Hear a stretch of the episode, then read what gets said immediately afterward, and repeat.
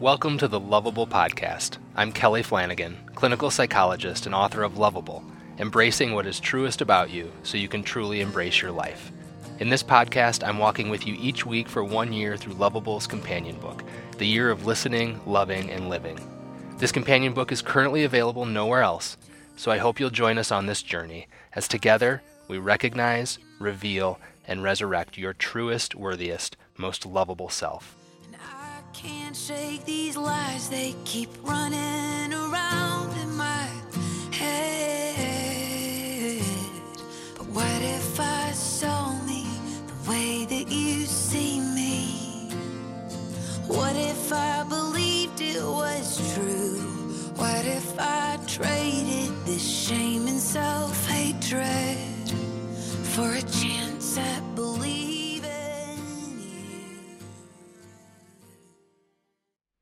Hello again, everyone. Welcome to episode 14 of the Loveable Podcast. This week we are reading and discussing week 13 of Loveable's companion book, which is entitled Embracing Your Valuable Flaws. This week we're going to focus on a very specific problem. Here it is. The voice of shame within us is like a bully on a middle school playground. It points out all the ways we stand out, um, our quirks, our flaws, idiosyncrasies, our wounds and arguing with that bully never really works for very long. Uh, the argument, the back and forth, just seems to fuel that voice of shame. So, this week we're going to focus on a very specific solution to this problem, and that solution is once again the voice of grace, which doesn't get caught up in arguing with our shame, but simply says, Yeah, that might be true. However, this is definitively true. No matter what, you are beautiful and beloved. The next time you hear the voice of shame within you, we want you also to be able to hear the voice of grace saying simply, and you are beautiful and beloved. Before we get into this week's episode, though, remember these podcasts are being recorded every Wednesday morning at 9 o'clock Central Time, that's Chicago time, on Facebook Live. So if you want to join us, you can go to my Facebook page at that time on Wednesday.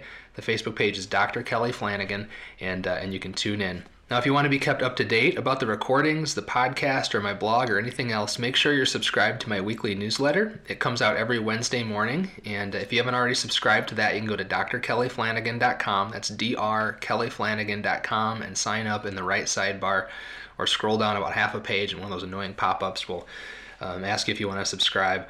You'll get uh, one weekly uh, email email every week, just one email, uh, a free copy of my ebook, The Marriage Manifesto, and a free sample of Loveable. Uh, so there's lots of good stuff, and we'd love to have you join us. And remember, this podcast focuses on the year of listening, loving, and living, which is a book that stand, can, can stand on its own. But uh, it, I think it stands a little taller and a little stronger as a companion to Loveable. Um, so if you need to pick up a copy of Loveable, you can go to lovableTheBook.com. That's lovableTheBook.com to find out all about it. It's available in paperback, digital, audio, wherever books are sold. So you can pick up a copy from your favorite place to buy books. And as always, if you have an independent bookseller near you that you can get to, go support them and, and help them out. Now let's go listen a little more closely for that voice of grace, which is always whispering, and you are beautiful and beloved. Thanks again for joining us on this journey. Hello, Facebook Live. It's great to be here with you again, recording the 14th episode of the Loveable Podcast. Today we're going to be reading and discussing week 13 of Loveable's companion book, which is entitled Embracing Your Valuable Flaws. At the heart of this week's conversation is a question What does grace say about our mistakes and our mess, and all the ways we're uniquely wounded and quirky and flawed? Before we get into this next chapter about the voice of grace, however, I want to pause and hear from you about how you're doing. For instance, what are these months of listening beginning to look like for you? And even more specifically, as we began discussing last week, what does the voice of grace sound like to you? When you get still enough to hear that voice within you, what kinds of things do you hear it saying? Last week we outlined some of the hallmarks of the voice of grace, including how it extends us tenderness and compassion, that it always whispers of our worthiness, that it is calling us lovable and beloved, that it leaves us feeling hopeful and more connected to everything and everyone. So if you have any additional things you'd like to add to that description of the voice of grace, please feel free to do so. And so while you're thinking about that um, and what you want to share, I thought I'd share a bit of reading with you that I did over the holidays. Um, this bit of reading to me beautifully captures the voice of grace as I experience it. So one of my favorite um, authors um, certainly writes in that way. Uh, his name is Gregory Boyle. I've probably mentioned his book on the podcast before back in 2014, his first book, Tattoos on the Heart. Um, I felt like I feel like in 2014 I was sort of standing on the edge of this cliff and like this Graceland was laid out before me, and I was sort of in awe of it. And his book just pushed me all the way over into it. It was gorgeous. And uh, so, anyways, he just released his second book. He is a Jesuit priest uh, who runs, who, who started and runs the biggest gang rehabilitation program called Homeboy Industries, biggest gang rehabilitation program in the world, and the most successful out in Los Angeles. And uh, so this is from his second book, Barking to the Choir. I'll go ahead and read it because I think it's a great example of the voice of grace while you're thinking about um, your own experiences of grace. It sometimes will occur to colleges and universities to force their students to read Tattoos on the Heart, that's his first book, against their will, and then invite me to speak on campus. The entire freshman class at my alma mater, Gonzaga University in Washington, was strong armed into reading my book. I couldn't be more grateful. So, at their invitation, I brought two homies to join me for the trip. When hosts are willing to foot the bill, I always search out homies or homegirls who have never been on a plane before to accompany me. This time I took Bobby, an African American gang member who worked in the bakery, and Mario, who worked in our retail store. We flew from Burbank Airport, which is a small and intimate experience. The planes are in full view from huge bay windows. There are no herm- hermeneutically, herm- hermetically sealed chutes you must walk through to board. Passengers walk on the tarmac and climb the stairs located at the front and back of the plane. I've probably traveled with hundreds of gang members over the years, but no one has ever been as terrified of the experience as Mario was. He was hyperventilating, gasping, and flushed, and we hadn't even approached the aircraft yet. Our plane arrived, and as folks disembarked, I pointed it out to Mario, who was all but holding his head between his knees. Then I saw two female flight attendants climbing up the front stairs of the plane, each carrying two venti sized drinks from Starbucks.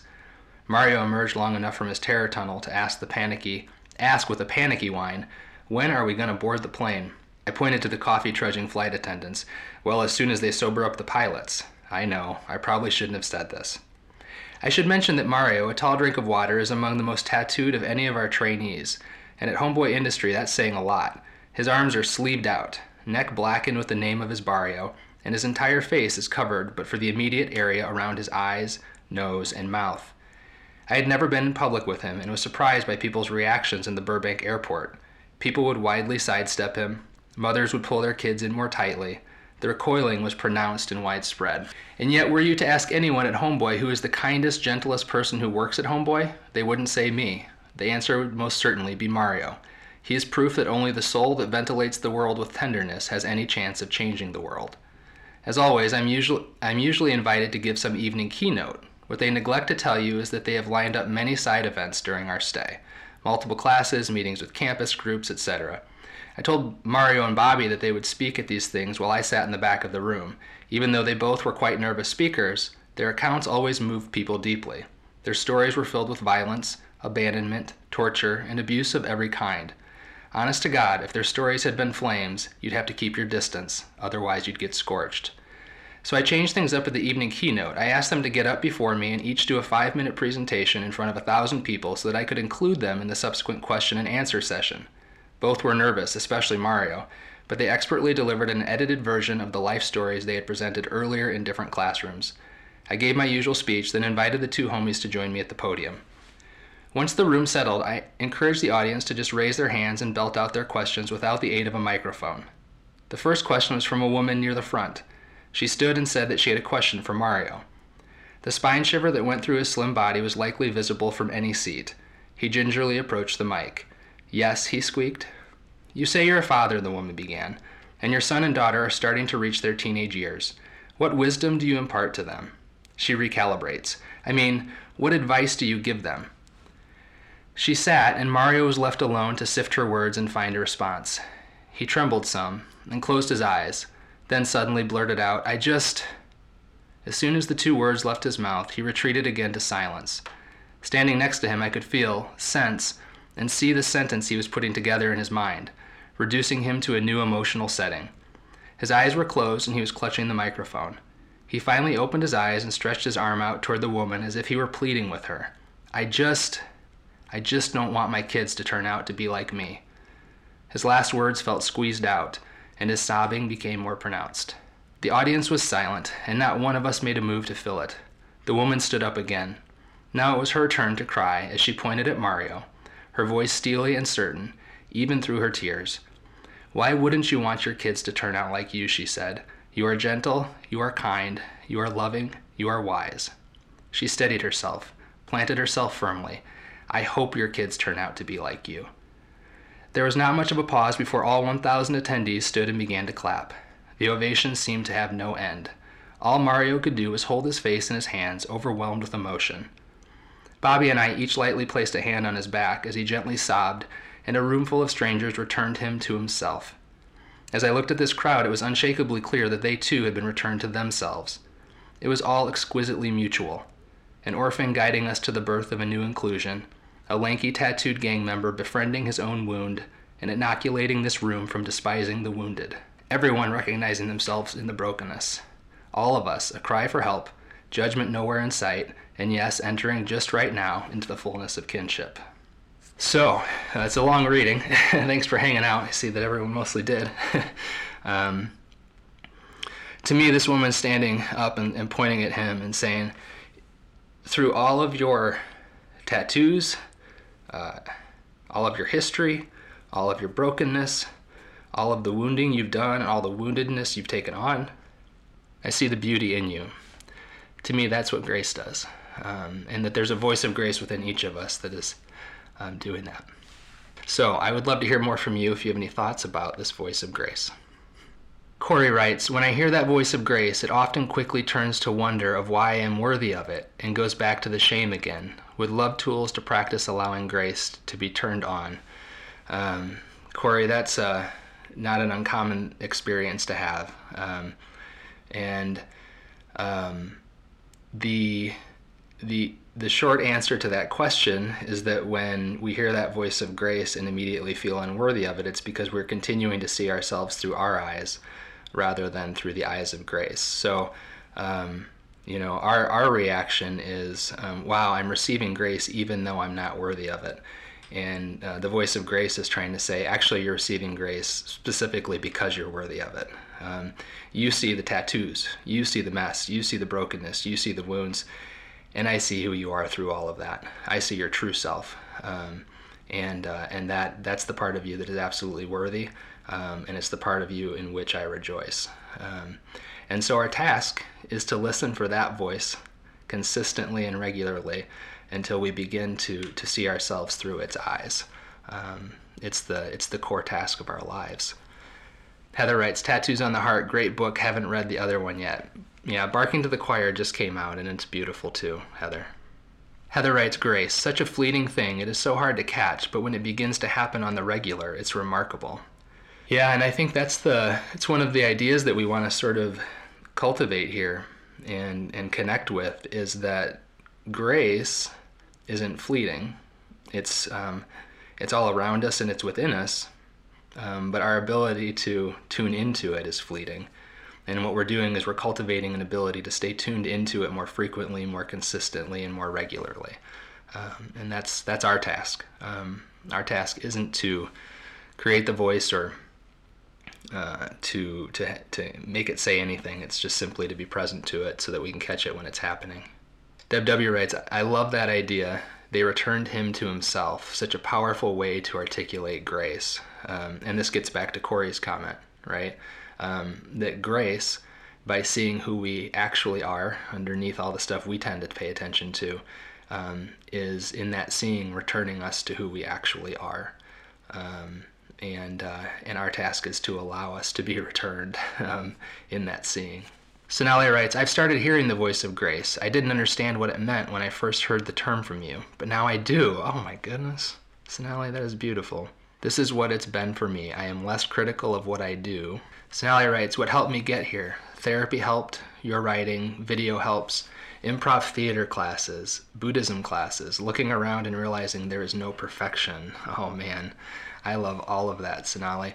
Um, and Sonali, that comment um, might not be a bad segue into today's content because what we're going to be talking about this week in the year of listening, loving, and living is that there is no there is no perfection and we spend so many time so much time sort of hiding our imperfections and our flaws and our quirks and our wounds because uh, we think to fit in we have to look mostly perfect and uh, the voice of grace is not and this goes back to Corey's comment as well, the voice of grace is not not valuing us and seeing us worthy in spite of all of that, our quirks, flaws, brokenness, wounds, um, but maybe even because of all that. Um, and uh, and we're gonna we're gonna unpack that idea today. Uh, so not only do we not need to hide it, um, but maybe we can actually embrace all of that stuff that we tend to try to hide that makes us very unique. Well, Sonali's comment is such a good segue. Why don't we actually use it as that? And then if there are additional thoughts about this idea of, of grace, we can we can certainly come back to it. But um, it is a great segue, so let's let's use that as a, a transition into this week's reading. Um, now we're gonna we are gonna transition directly into the the content from the year of listening, loving, and living. But um, I'm gonna uh, again do what we've been doing, which is um, connecting this back to some of the parallels in Loveable.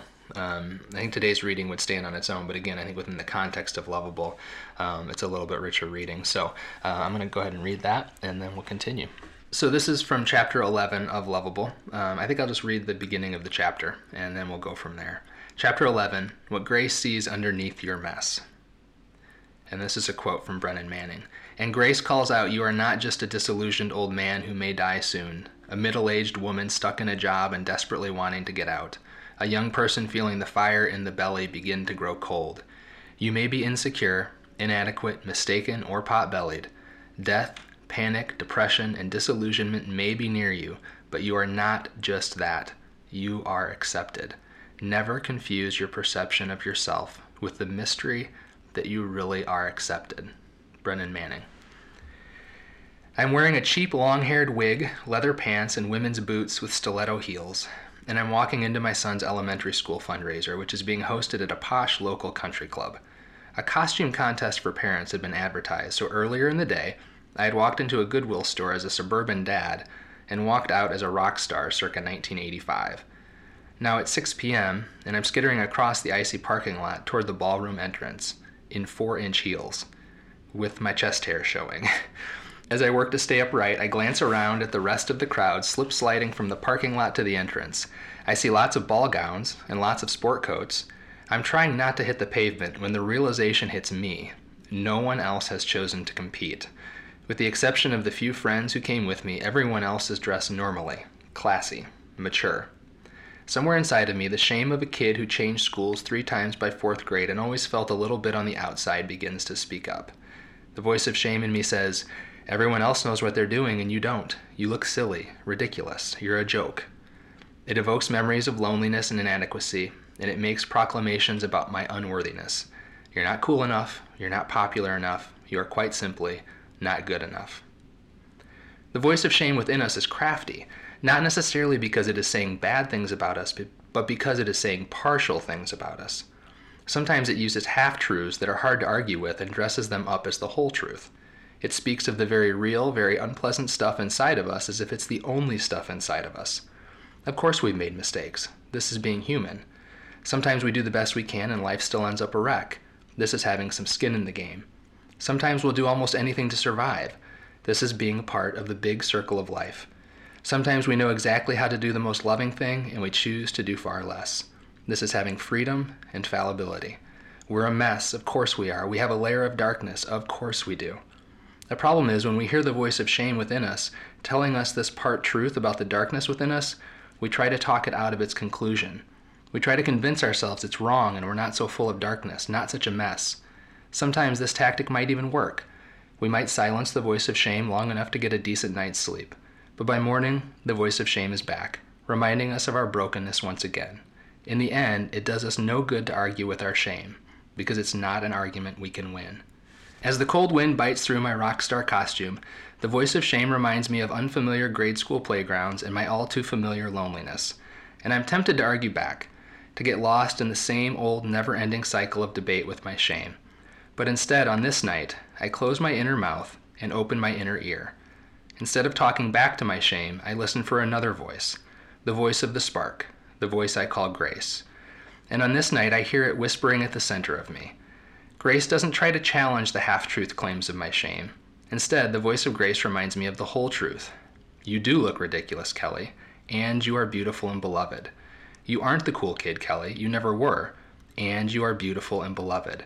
You aren't the most popular guy here tonight, Kelly, and you are beautiful and beloved. The voice of grace doesn't challenge the story I've been told by my shame, it totally subverts it by reminding me of the rest of the story. The voice of grace doesn't try to disprove the voice of shame. It doesn't do a yeah, but. It does a yes, and. It disrupts all the internal debates, undermines all the second guessing, and avoids all the inner conflict. It says, yes, that may be true, and this is definitively true. Grace tells you you're a mess and also lovely, broken and also beautiful, full of darkness and also light.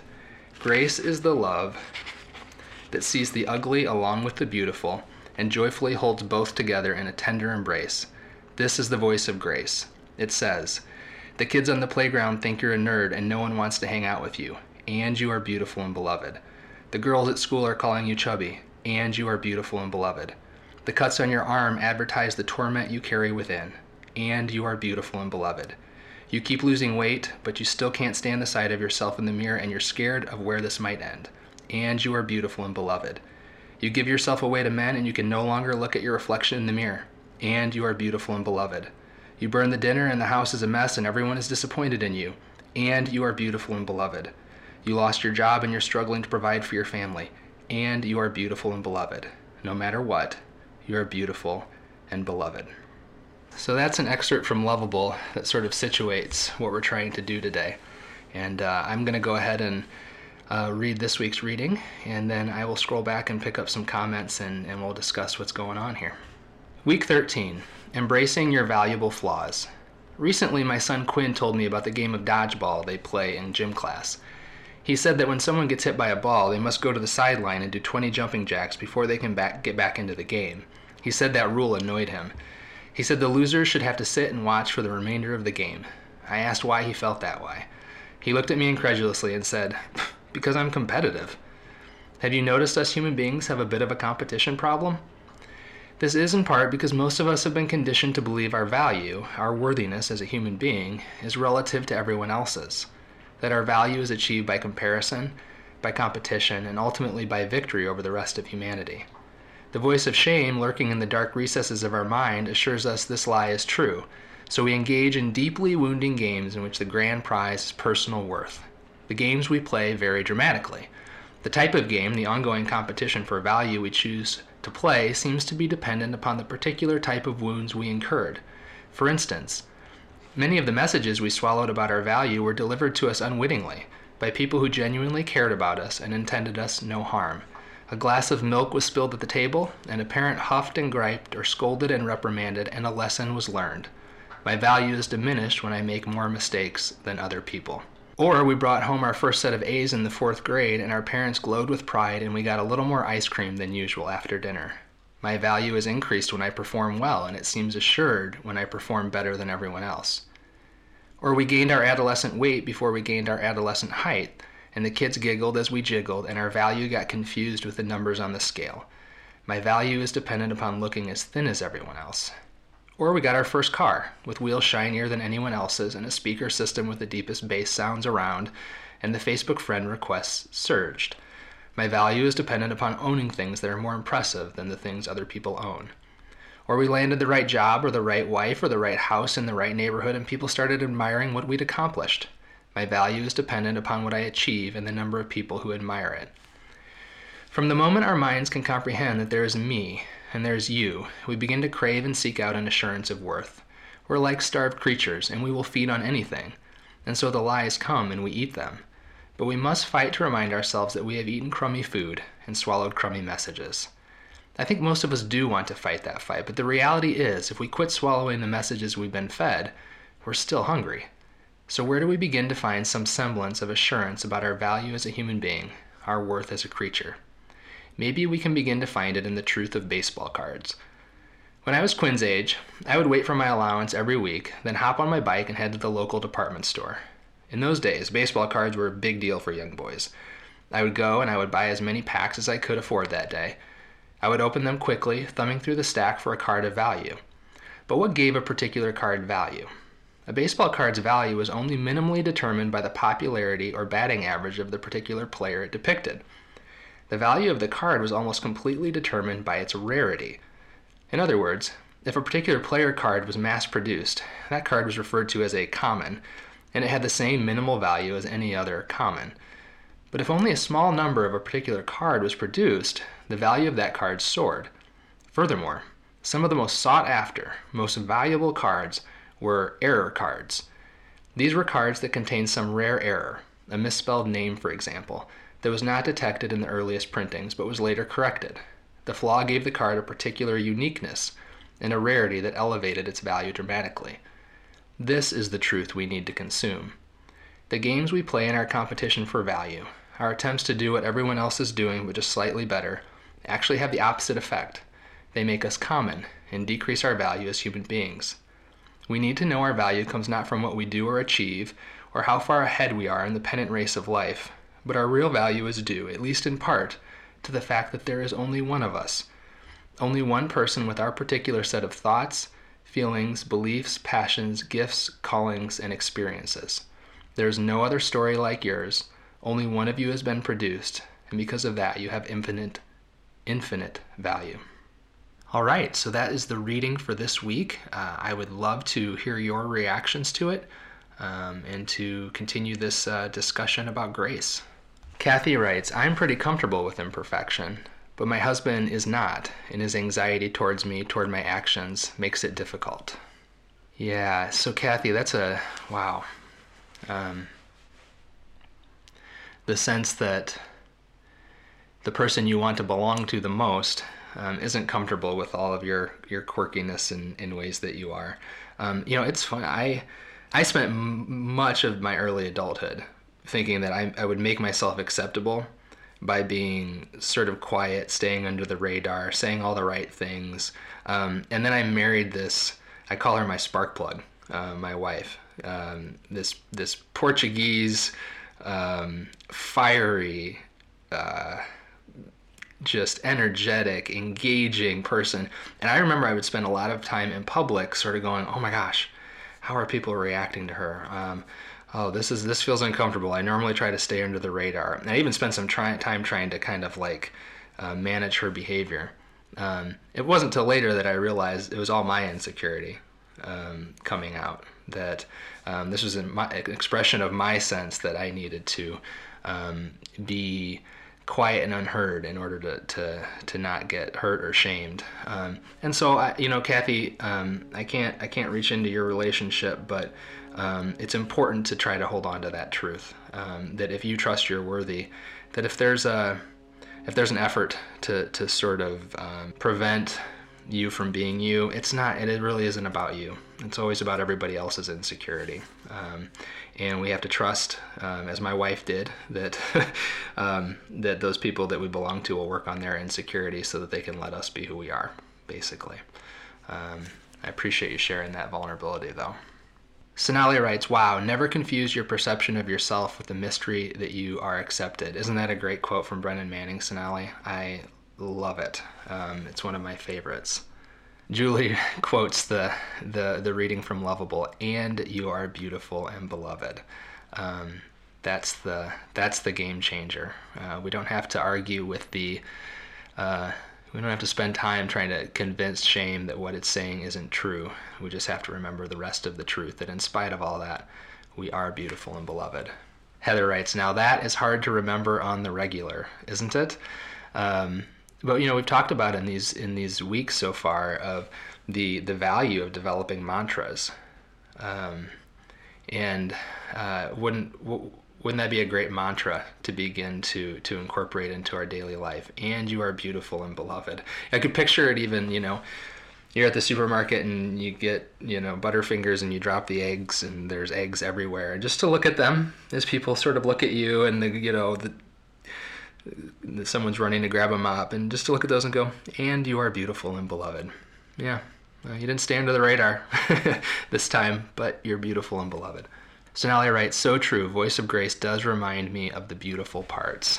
Um, that's the that's one of the key um, ambitions, I think, of the Voice of Grace is to remind us of the beautiful parts that exist right there next to all the messy parts. Um, until until we can even experience some of the messy parts as beautiful." Deb F writes, "An insurance and reassurance of worth."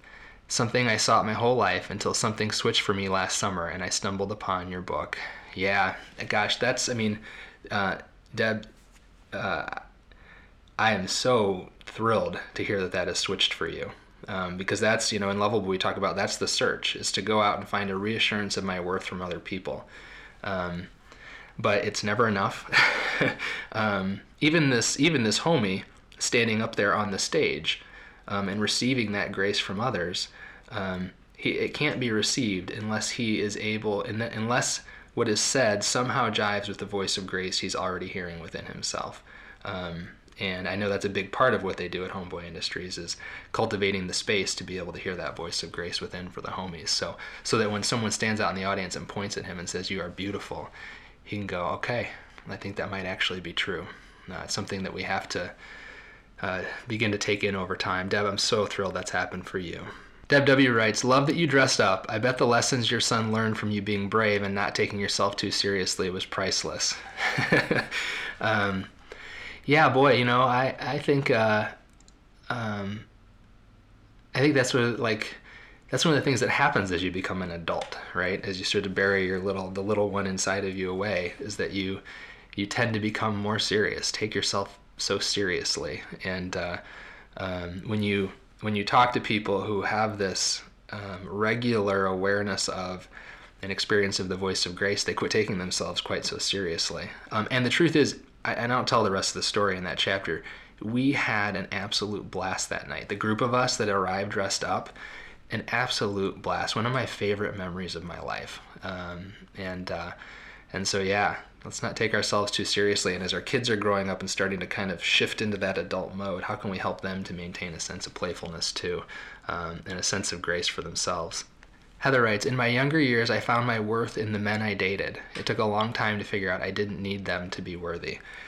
Uh, yeah, I think that, that, Heather, that is the, I think you are, not, not only are you not alone, um, I would say it's more rare for, for the, the opposite to be true, for us not to have this impulse to seek out our worth in other people. Um, and that's why we've ordered, you know, for those for those of you who haven't read Loveable, that's why we've ordered these months of listening, loving, and living in the way that we have.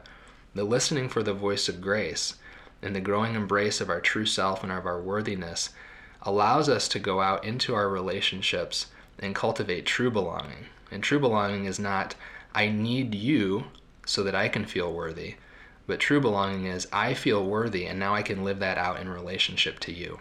Um, and when, when relationships are freed up um, and lived out in the context of a mutual sense of worthiness, um, they become very beautiful things indeed. Um, because two people who know they're beautiful are showing up. Um, and so that's that's the reason for the order. Um, so Heather, you're not alone in that, not not even close.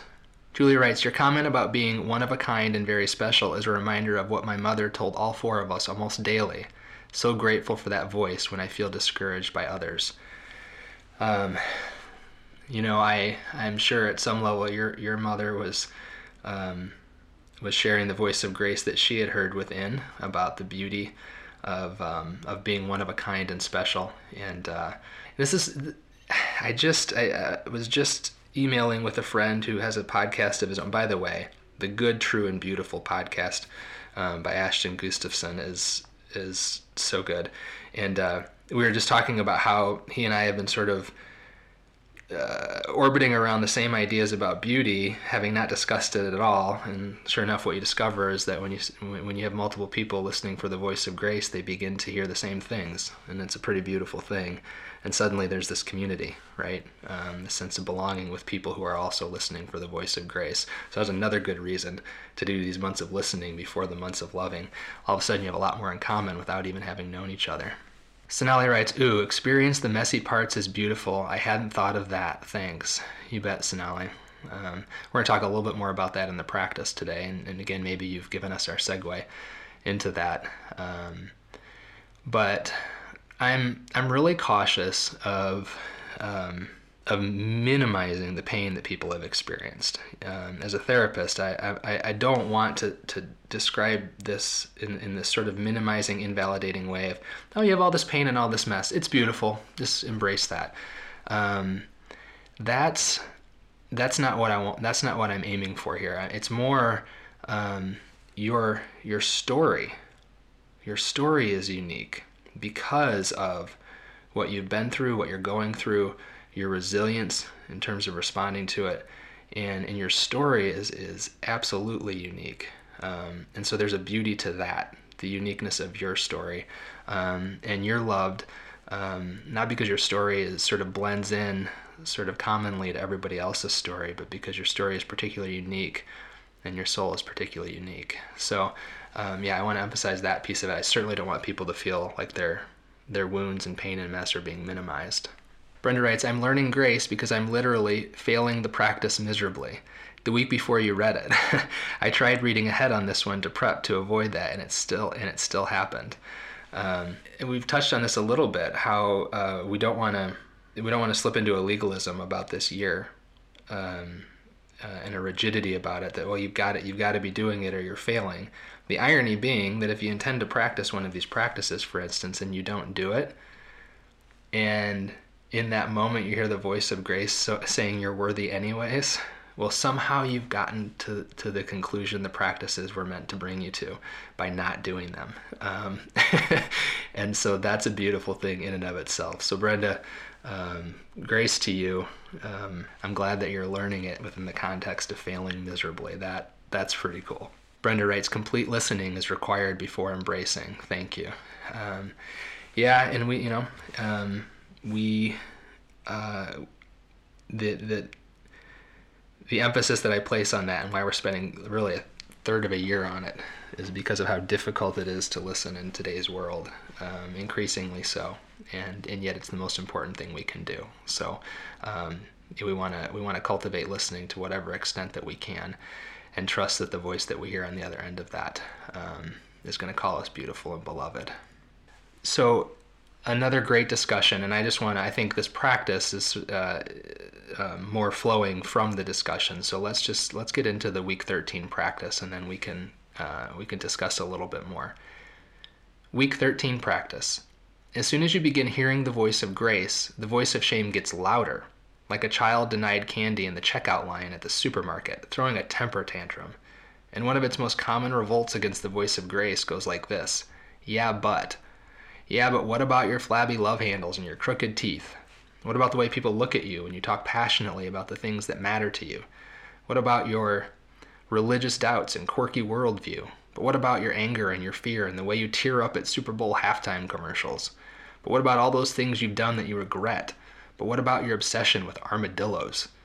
Your shame will try to convince you to hide everything that makes you unique. It will tell you to blend in, to be embarrassed of that which makes you most distinctly you, especially the armadillos. When I'm confronting this shame within a therapy client, I often ask them to go to my office window and to watch the cars that pass by on the busy street running by the building. I ask them to count how many of the first 10 cars that pass are some shade of gray or black. The number is almost always 7 or 8 out of 10. In our effort to compete, to keep up with the Joneses, we wind up indistinguishable, homogenous, and uninteresting. This week, we are going to confront the shameful lies we've swallowed about the ways we are different, indeed unique, and we are going to start embracing our differences instead of hiding them. Begin by making a list of your personal characteristics that you minimize or hide for fear of standing out. Sit for 15 minutes on the first day making your list. Then, continue to attend to this throughout the week as you go through your normal routine. Each time you notice yourself minimizing or hiding something about yourself, write it down. As the end of the week approaches, set aside an hour or two to be still with your list and to listen for the voice of grace. Wait until within you you hear a voice whispering, this is what makes you uncommon. This is what makes you rare. This is what makes you unique. This is what makes you worthy. This is what makes you you. Later, you will have time to act on this new acceptance of yourself, but first, just spend this week listening to the truth of baseball cards, whispered on the tongue of grace. Perfection is overrated, competition makes us common, the game is over, you are here to be unique, you are here to be you. Enjoy the freedom of that. So that's the that's the encouragement, and that's the task for this week. Uh, more specific than we've had in recent weeks. Um, so I'm curious to hear how it how it turns out for some people. Sonali writes, I just noticed the voice in my head is wondering whether I am con- commenting too much. Sonali, that is a that's thank you so much for the vulnerability of that. Thank you for it's a beautiful contribution. And so right now, everybody who's listening can say you you can you can immediately start to engage that voice of shame. Oh, you're commenting too much. You're saying too much. You're putting too much out there. And you can say, oh no, I'm not. You know. Uh, I don't know. Heather said this many things. Brenda said this many things. Deb said this many things. You can fight with that voice, or you could say, "Yeah, maybe you're commenting too much, whatever that means. Maybe some someone thinks you are, and you're beautiful and beloved." And in a community of people um, who know that about you, um, they don't they don't really care how much you're commenting because the, the, the the primary truth that we are tuned into about you is that you are beautiful and beloved. Um, for what it's worth, I don't think you're commenting too much, but I would prefer, rather than getting into that debate, that, that you listen for that voice saying you're beautiful and beloved no matter what. Heather writes, I love this week's practice. I also love making lists, so it's a total win. there you go. We probably have some anti list people out there who are like, oh, I don't want to do this one.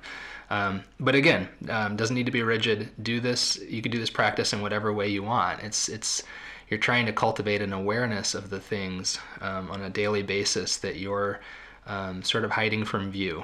Um, you know, what's the what's the red sports car you're leaving in the garage so you can drive the uh, the gray Honda out on the streets where everybody sees it. You know, uh, we're just trying to increase awareness of that. So I'm glad Heather that lists are, are good, and for those who lists aren't good, um, find a way to become aware in, in your own way. Deb W. writes Speaking of grace for myself, I recently started this practice. It's simple, but does the trick for me. While I'm writing my to do list for the next day, I add a loving, funny thing just to me. Last night I wrote, You are quirky and weird, and I love you, Deb. It made me laugh and feel loved this morning. Deb, that's awesome. And what a dovetail with this week's practice to begin with. The quirky and weird, right? Like, we're all quirky and weird, like, and that's okay and in that uh, I was I was uh, doing a, an interview for an online summit last week, and it's one thing we talked about a lot is that you can't find belong true belonging until your quirkiness and weirdness is allowed to ro- roam and be seen, um, because unless you allow that to happen, you don't know you can't trust that you're being accepted for who you are. Your your your your facade is being accepted. Your um, most um, common version of you that you present to the world is being accepted. But then you go about embracing that you're quirky and weird, and, and you start to show those things, and this person goes, "Wow, I really get a kick out of you. Let's hang out more." That's true belonging. Um, so Deb, I, I love that, that that's what you wrote to yourself, um, and in a way, it is allowing the voice of grace to, to speak to yourself. So beautiful. Thank you for that suggestion for all of us. Um, reminds me of like lunchbox notes for our kids, right? We want them to know we're thinking of them during the day. Let's write lunchbox notes, notes for ourselves. Deb F writes, "Embrace the weirdness" has been my new mantra. I think you're all ahead of me on this, and I love it. Uh, that this is this concept is uh, is what you're coming to naturally. It's beautiful. Embrace the weirdness. Anne writes, "I love lists and look forward to this practice. I so appreciate this you are you are leading us to." Oh, you bet, Anne. Um, and I'm glad you're another list lover. Um, I uh, I'm gonna practice this this week. I haven't done this sort of thing in a long time, um, and I will, you, you, know, you can practice it a bunch of times and come to new insights. Um, so based upon recent experiences, I'm gonna practice it, and um, we can come back next week and share sort of what we learned about the things that we tend to want to hide away um, that make us most most unique and most worthy. Shelley writes, I kept thinking as I listened, I didn't have anything to contribute. I do carry a quietness and vulnerability, still trying to find my way. Thank you for sharing. I'm excited about this week's practice. And Shelly, I'll I'll I'll sort of suggest that there could be a whole flip side to this, right? That uh, I don't talk enough. That um, I need to contribute more to conversations. That people will think I'm boring if I'm just quiet little me.